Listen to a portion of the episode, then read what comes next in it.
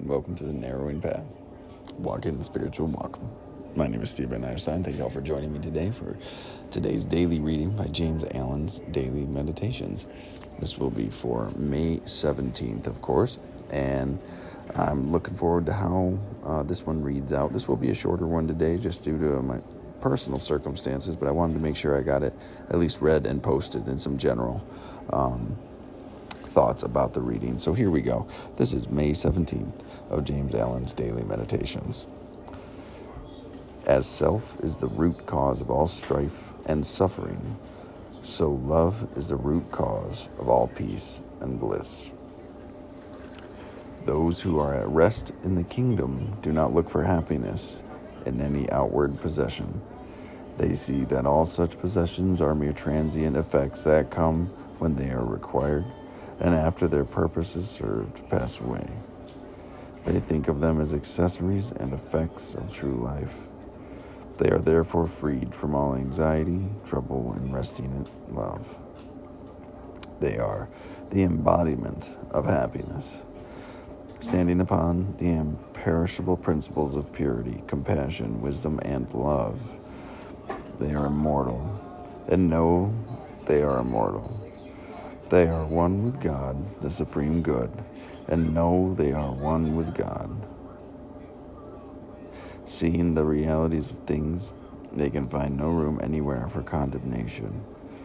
All men are essentially divine, though unaware of their divine nature.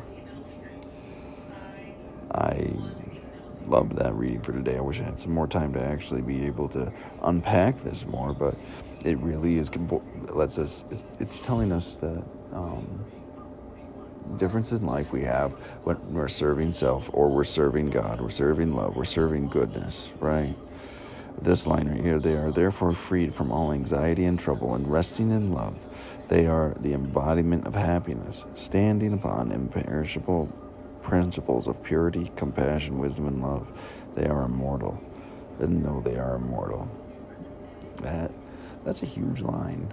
What a, what a relief that is. What a what a promise that is. What a what strength that is to be able to actually rest in that.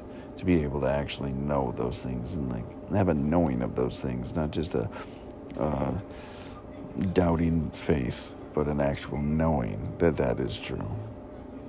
I think that's an amazing thing to be able to actually be a part of, right? And they see all things as possessions they see, excuse me, they see that all such possessions are mere transient effects and come when they are required, and after purpose they have served, they pass away. Knowing the temporary nature of this world is another blessing of walking the spiritual life, is another blessing of being a part of this um, way of living, walking this narrowing path. And it's just a, a beautiful experience to be able to have.